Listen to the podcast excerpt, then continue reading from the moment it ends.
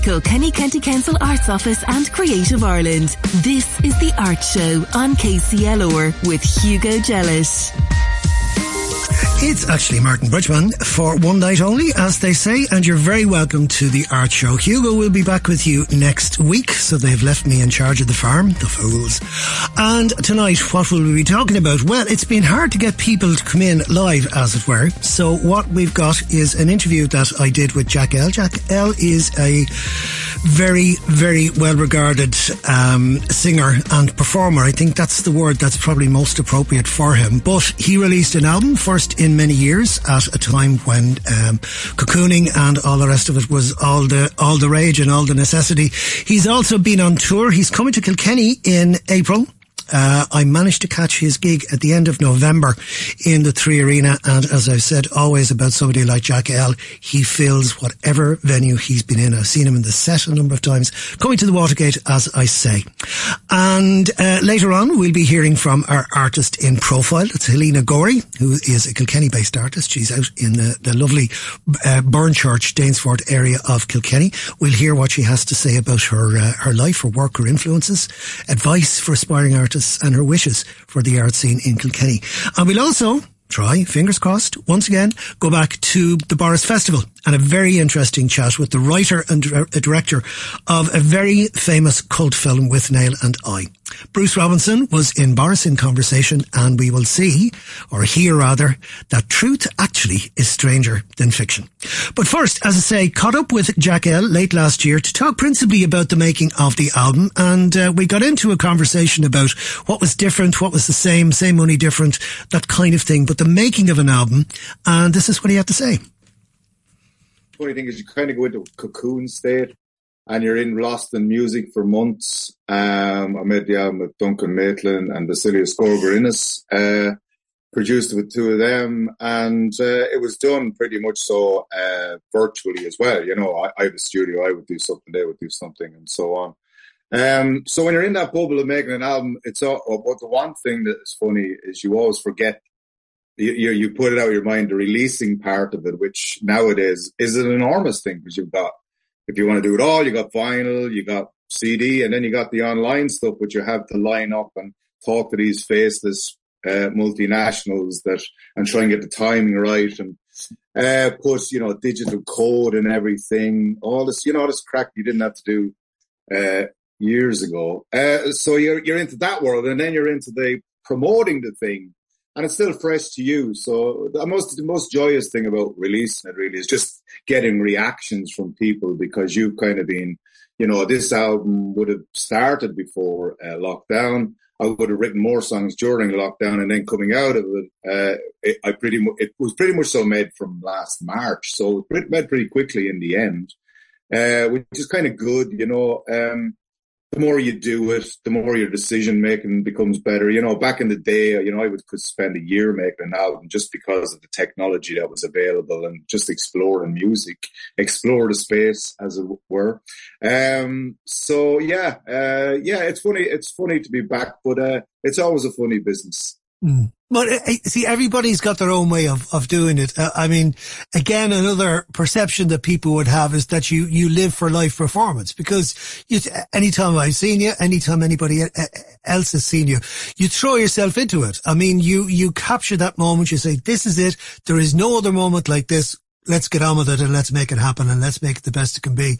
But I often wondered, and, and I'm intrigued to, to, to, to hear your, your, your reply, that when you've got the time, when you can do that extra take, when you can say, I, I wonder, could we, you know, did, did you, uh, did, did it wrap you up in a way? You, you described yourself as being in a cocoon. Did it feel any way different though? You know, apart from the obvious difference of it not being one shot, next song, next song, next song, gig finishes you know, did you get a new sense of what recording was about?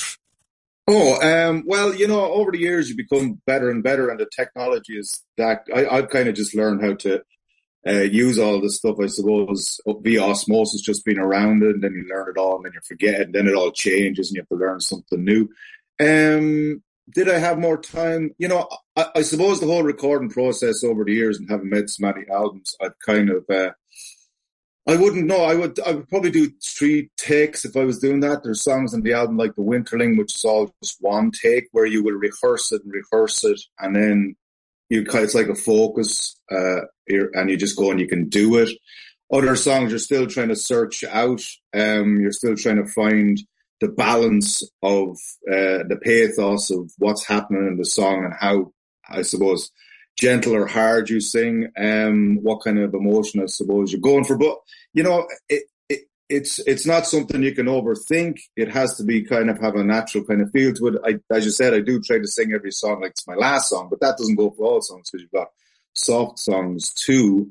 Um, but uh, yeah, it was, it was nice to have. Uh, I, I, suppose there was more prep on this album than would be normally be. That was all ready to be recorded sometimes you're coming off the road and you have songs half written and you're going in trying to put them together and make them work when maybe they're not finished songs yet. But with this, they were all, I think it's very good quality. Every song has a face, if you like, you know, it's an individual. And, uh, yeah, I don't know if that answered your question. well, you see, because this is one of these things. It's like who I don't know who was it, Frank Zappa, dancing about architecture, talking about songs or whatever. But I just, well, I, I, I, visible landscape, I suppose. It's like right. a visible landscape gardening in your head. so it's very so a lot. I mean, songs people, you know, people. It's gas in this business because people think you're doing nothing, but you're you're always writing a song in your head. You're always the office is always open in your head, you know, and you're talking to people and something might come to you or just silly things. Uh, and it's the same with making music. You just kind of get lost in it. And, uh, um, I suppose that's the joy of it. Maybe it's escapism for everybody else too. And it's definitely escapism for you when you're making it. But it's like any craft that you've been doing for a long time. Like, you know, you like to think you get better and better and a better craftsman as you do it. And in you'll know with any, you know, older guys who make jewelry or whatever that, you know, they find the easiest way of doing it, but the best way as well. So I suppose you find, I find you can do 20 takes of a, of a vocal and then chop it up. But I prefer to get one take that I'm really happy with. And then if maybe there's a line you want to change. So I try to keep it very um, natural, I suppose. And he didn't say the word organic, which is beloved of feature writers. Uh, but that was Jack L, part of a conversation I had with him, uh, which was leading up uh, to his uh, headline gig, as it would have been at the time, in the Three Arena, and talking about the making of his most recent album, Echo On. We'll have a track or two through the program from Jack L's album Echo On. It's quite a gorgeous collection of music, but uh, we'll take a break when we come back. We'll have the second part of the interview. The Art Show on KCLR with Hugo Jellett, with thanks to Kilkenny County Council Arts Office and Creative Ireland. KCLR. KCLR. And you're very welcome back. Martin Bridgeman here tonight on the Arts Show. We've been chatting with Jack L, part of a longer interview which I did with him, and I'll uh, point you to the full interview a little later on.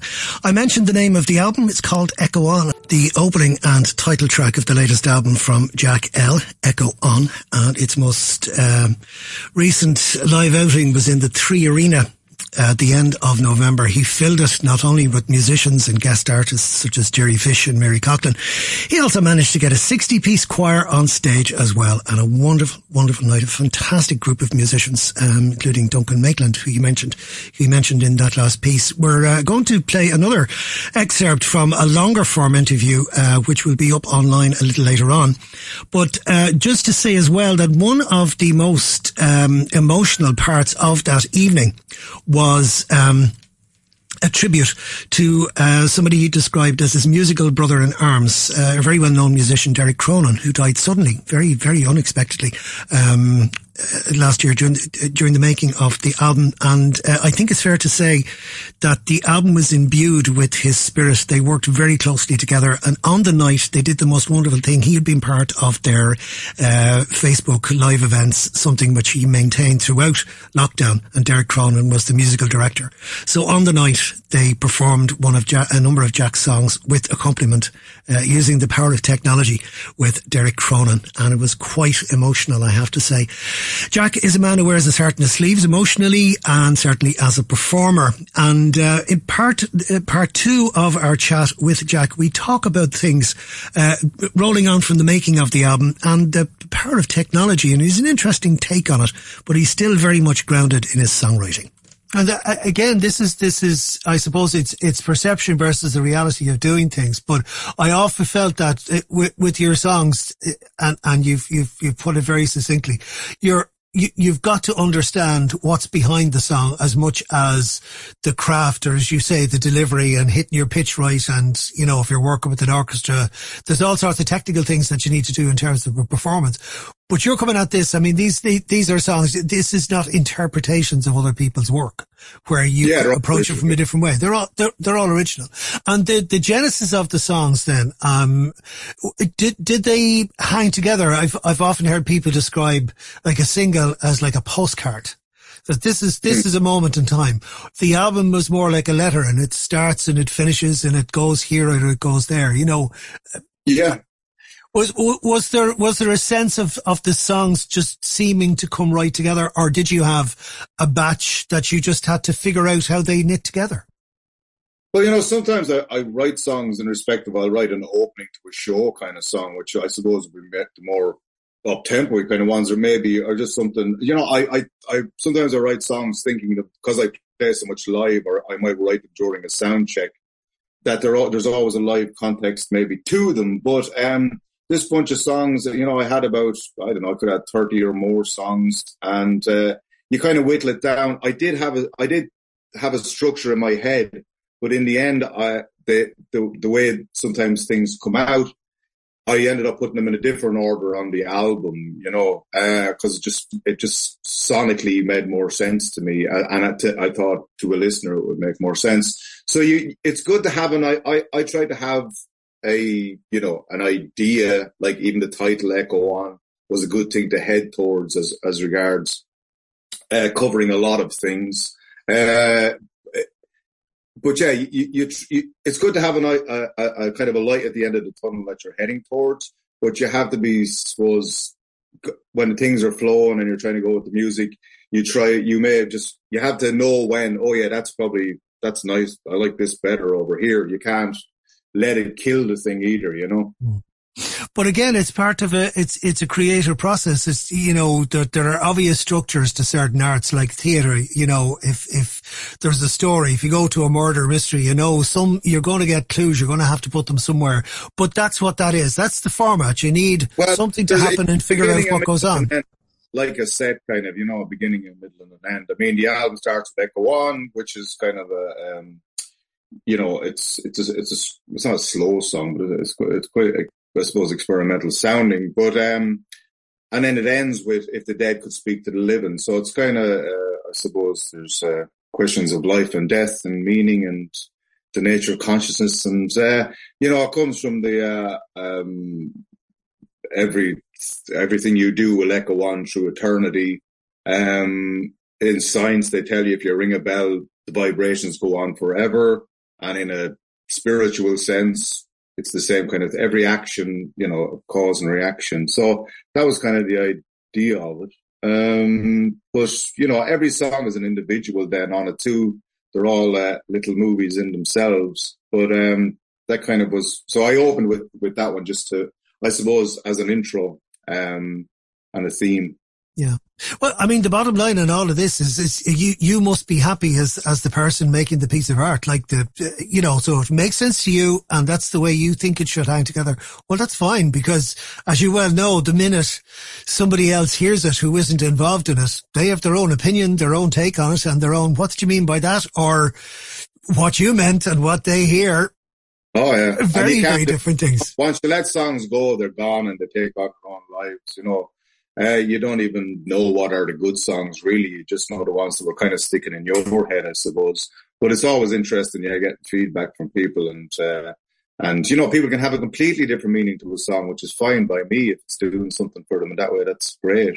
Um, but, uh, you know, it's, it's, it's so every song, there's so much in every song that's it's very hard to talk about it as a broad piece because every song in itself is an album. So well, of course, yeah, and and and it's you know the shortest song or the longest song that doesn't matter. If a song catches you, it's a moment. It could be a breath that somebody takes or a just a mm. line that just hits you square square in the heart or whatever. When when it came to to the making of the album, then you described. I mean, apart from the obvious, um, and it's a conversation I think we may have had. I know I've had it with a lot of musicians the the the way of releasing an album is all different now because people are largely independent or if you do have a deal for distribution or whatever there's a significant amount of work around getting an album out. Which changes i suppose but you you know perversely as somebody said to me i had a bit more time to worry about that because i didn't have much time. I had loads of time for it. But for the making of the album you know, at the early stages, you couldn't all be in the same room at the same time, all sitting together, all listening back, all that sort of thing. How did you find that experience? Like in terms of differences between, say, previous albums? Uh, well, I suppose I've gotten used to that experience. It's become normal over the years, you know, that you can do that. You might be working with some a producer in America or something, and they'll be working on it and sending it back. And uh, so it wasn't that that different. And um, it doesn't really take from the thing. I mean, it's all all the stuff in this is all kind of live instruments and all. And some of this, you know, a lot of stuff doesn't have click tracks or things like that. So it's all it's all still pretty. You know, you you're always trying to, uh, you know, capture a live moment. You know, um, something like Hound Dog would be a great example of that, where it's just this bunch of people in a room kind of playing. You can still create that even though you're not in the same room because you're in a virtual room, kind of, you know. So it's kind of odd nowadays because you're dealing in virtual worlds a lot. Um, once again, invisible landscapes when you're doing things. Uh, and then with the, the metaverse coming, it's a whole, uh, you know, it will be all gigging there. Um, so it's all it's all getting very confusing. That was Jack L. And now, as I said, it came from an interview you did, which wasn't really your typical question and answer interview. It was more of a long conversation. He is as witty and as talented as ever. And you got a sense of his, his, his own sense of how to mix craft and art. And you will not be disappointed if you go to see him live. He's playing on the 8th of April in the Watergate Theatre. Tickets available from watergate.ie and all the details about Jack are at jacklukeman.com. Now, he mentioned Hound Dogs, which is funny because I said I'd play another track from the album Echo On. This one is called Sundogs in the Moonshine. beautiful track called Sundogs in the Moonshine from Jack L from his latest album Echo On. And thanks to Jack for the time. I know he was in with John Keane in the lead up to the uh, Three Arena gig, which was brilliant. That's not quite the way I phrased it, but couldn't say what I actually thought on the night on radio. However, he is one of the consummate performers. Uh, you will not be disappointed. As I say, the 8th of April, it's a Saturday, and it's in the Watergate Theatre. Now, uh, from national and international stars, of course, he spent uh, the summer touring with Sting and Jools Holland to um, local heroes. And on... Um, Today, actually, the 4th of January, we are uh, starting our, our, search for a new local hero. And we're looking for the best of music from Kilkenny and Carlow to take to the airwaves and compete at national level for big cash and equipment prizes. So it's Irish Music Month. It's an initiative run in partnership with Hot Press and involves 25 independent Irish radio stations, including us here at KCLR. And uh, through Hot Press and the Independent Broadcasters of Ireland have received funding from the Broadcasting Authority of Ireland Sound and Vision Fund to promote and celebrate Irish music, something that we've always been striving to support here in KCLR. So if you or your band would like to be involved, you can do a few things. You can listen out, listen out on air on KCLR for the details of how to enter. You can check out our socials across the month of January, uh, or you can drop an email introducing yourself and your music to Irish Music Month all one word, at kclr96fm.com, or you can fill out a short form, which you'll find on our website. It's kclr96fm.com, Irish music-month. You'll see a banner when you visit our website.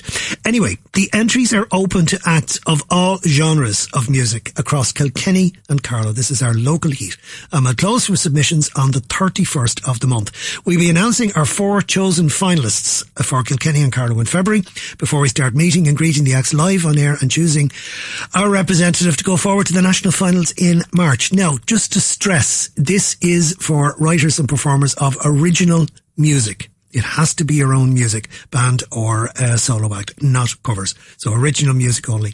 And over the course of the Irish Music Month, which will be coming in in March, you'll be guaranteed, guaranteed to hear even more great Irish music on KCLR. So, get the details submitted today and we'll be calling you back as we begin 2023's search for a new local hero. Okay, it is the Art Show. It's Martin Bridgeman. And coming up after we have uh, an interesting um, conversation. Well, actually, it's more of a series of questions that we've been giving to local artists around Carlow and Kilkenny. And our guest this week, coming up after the break, is Helena Gorey. You're listening to KCLR.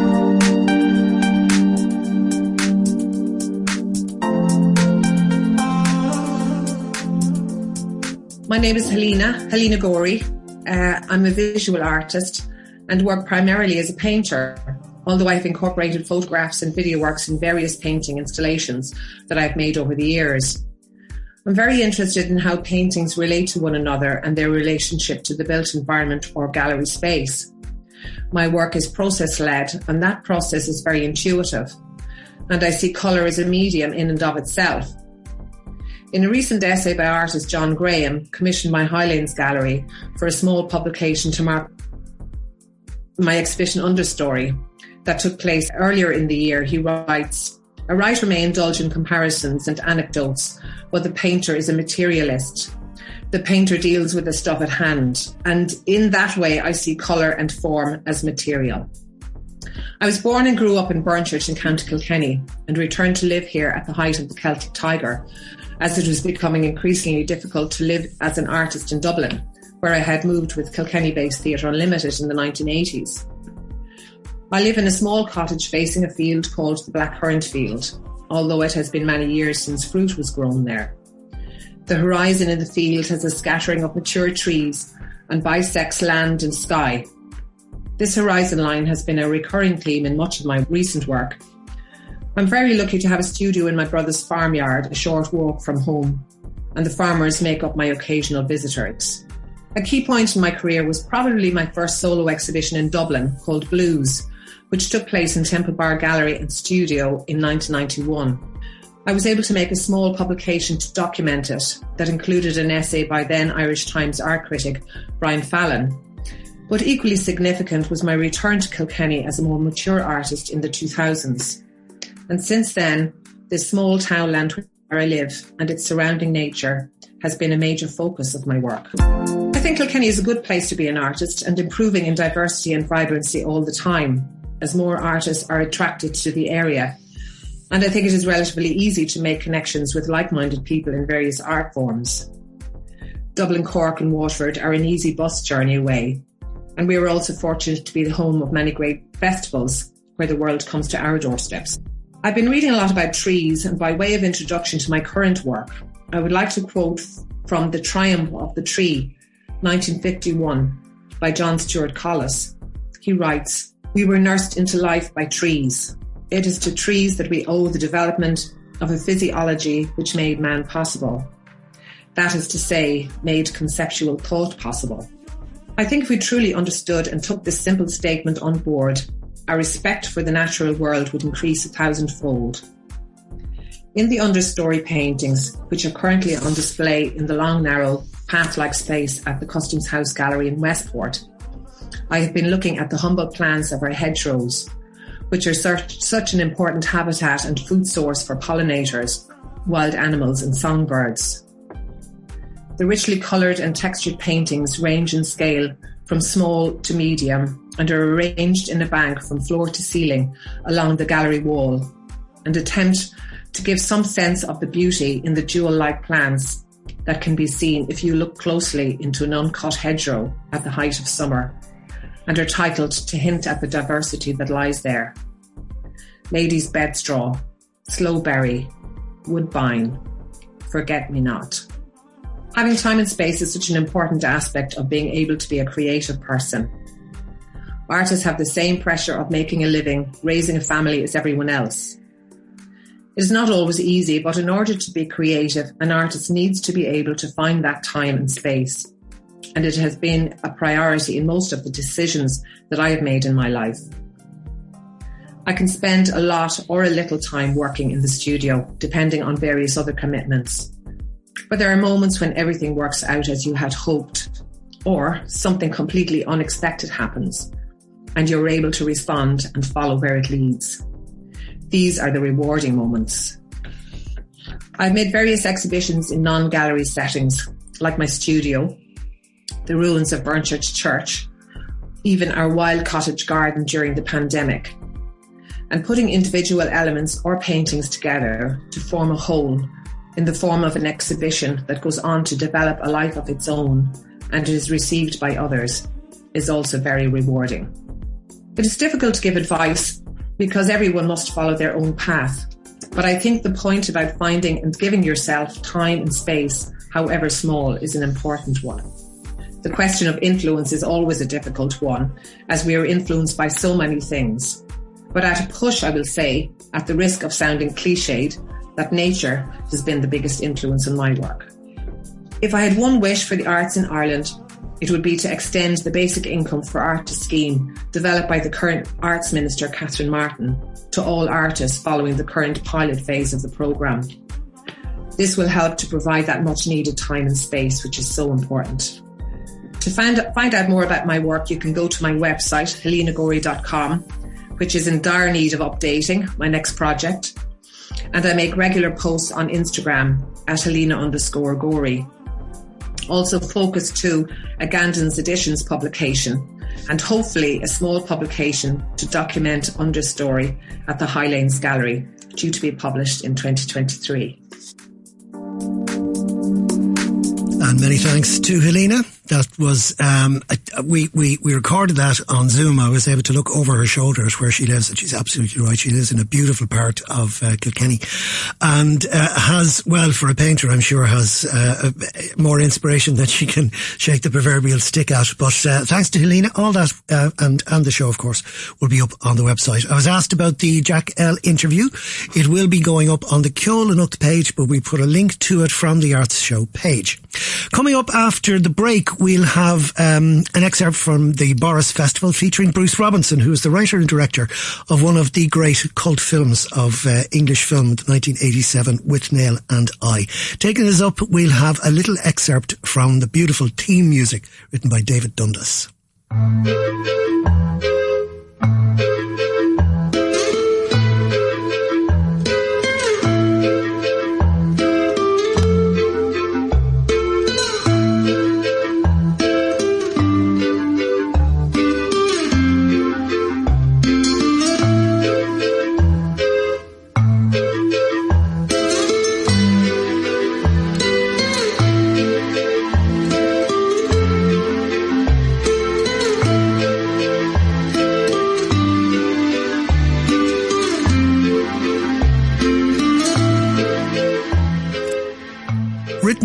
Dundas. It's part of the original music from that film. But of course, one of the features of that film, it's set in the late 1960s, is the amount of great uh, popular music, especially Jimi Hendrix and some uh, what, what you might call just classic scenes.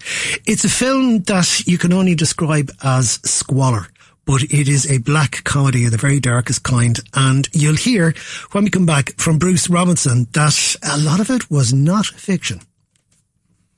To Kilkenny County Council Arts Office and Creative Ireland. This is the Art Show on KCLR with Hugo Jellett. You're listening to KCLR. How Withnail started. It's really, this is absolutely true, by the way. Um, I, I, was, I, so I was in Camden Town, so broke. We used to get uh, eight quid a week national assistance. Uh, and I was there and it was the winter and right outside the house, all of the furniture in the house, Vivian and I used to carry stuff down to the, uh, to, to, you know, to the junk shops and stuff and, uh, and, and sell things. And there was nothing in the house. I had a mattress upstairs with a big leather overcoat that I used to sleep under. And I had one light bulb that used to go around the house with me. So when I went to bed, it was in in that room, and then I take it out in the morning, go down, put it in the kitchen, and uh, and sit there in front of uh, a gas oven uh, uh, to keep warm. And that's anyway. It was winter, and I had this little portable um, Olivetti typewriter. And I was there and it was miserable. And I had no money, no food. Uh, you know, it was literally in those days, it was 10 gold leaf or it was, you know, cotton chips type of stuff. So I'd have the gold leaf, sit sucking that. And, and I, and it was night and the, this orange street lamp outside our front window, tangerine colored light streaming in across the floorboards and a chair. And I sort of slipped off the chair because why, why wouldn't you, you know? Looking at this orange light. And, and, and, and then I started to pray. And then I said, Jesus Christ, please, can I have a job? and, and, and the head, forehead greeted the floorboard, imminent tears. And it was so ridiculous, the situation like that I had hysterical fucking laughter. And I was just, truly, this is absolutely true. I was rolling on the floor at my predicament, just laughing and laughing because it was so stupid. I was 23 years old and over, you know. And, uh, and I thought I was going to have to go back to Broadstairs, you know, with my, my parents or what, uh, and, uh, so anyway, so I had this little Olivetti, and I shoved a piece of paper in, and uh, the, and and type Withnail and I. We were so bloody broke, you know, that we would go around all the litter bins. Get you used to get fourpence on a bottle of Guinness in those days, and so Viv, Viv and I would go around with shopping bags, looking in the trash bins and stuff to find Guinness bottles, and uh, take them down the off license and get the cheapest piece of red slash that could be purchased, you know, like 11 and 6 or for a bottle of filth. and in those days in England, you could only, there were only two wines. There was a thing called Piat de Beaujolais, which is repugnant wine. and a worse one than that is called Hirondelle, which this was what we had to drink. Uh, and then we go back, and here was the great thing about my flatmate Vivian. Viv was a public school boy, very well educated person. And in a way, he kind of educated me because he, he knew stuff. He'd read all sorts of stuff that I'd never even heard of. Uh, not least of which, the first screenplay I, I ever wrote was about uh, Baudelaire, the poet Charles Baudelaire. Uh, and the reason I wrote a screenplay about Baudelaire was because of Vivian, because frequently he would be in the kitchen and, and he had something he called the Baudelaire principle. And what the Baudelaire principle was, was a very strong uh, instant coffee with honey in it, uh, melted in it, and a nut of hashish melted in it.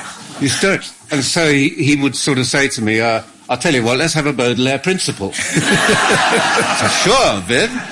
Um, so, and I'm drinking my principle, and I, and I said to him, but what's Baudelaire, uh, Vivian? He said, you don't know who Baudelaire is? No, I, I never heard of him. So he tells me he's this great French poet. So I went down to Camden Library, got a book of Baudelaire. I could not believe this man's genius. I couldn't believe it. How like Withnail was Vivian? Very like him. Uh, and what um, happened to Vivian? Vivian, the poor bastard, died of, of throat cancer. Um, the last time I saw him, he had a little, um, it ripped his voice out. He had a little card uh, that he would show in the pubs, and it would say, I'd like a large malt whiskey, please, on the card. And then it was so tragic, though, because, and then they'd, they'd give him a malt whiskey, and he'd sort of turn away, open his raincoat, and he had a funnel and he'd pour the whiskey in the funnel, and it would go into his. It was so tragic, really. We were so pissed off with everything that we thought we'd go. Had this old Jaguar, the same as the one in the film, that belonged to my newly acquired girlfriend, Lesley-Anne Down. Uh, remember, remember Leslie? Of course, Ann? yeah. Anyway, she bought this Jaguar and she couldn't drive, so I, I immediately got hold of it and we went off in, into the uh, Lake District with it. Um, and it was gruesome. It was truly a gruesome experience.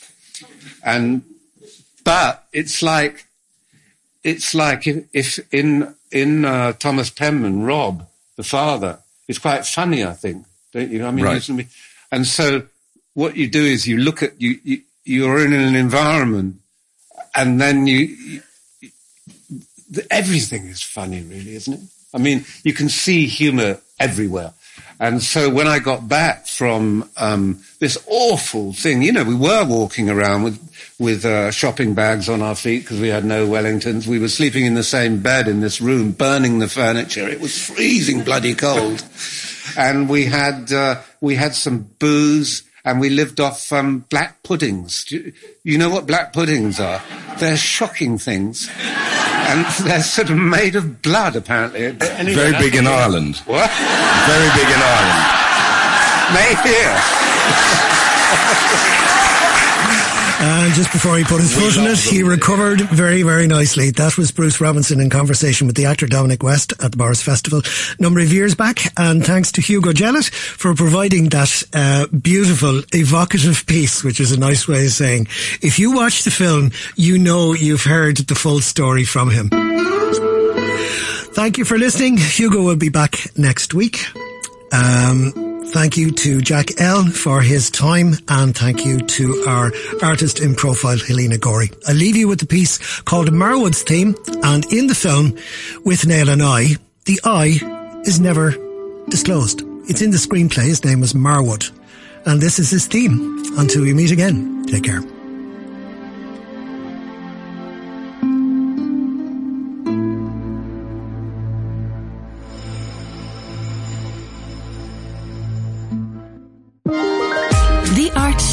On with Hugo Jellett, with thanks to Kilkenny County Council Arts Office and Creative Ireland.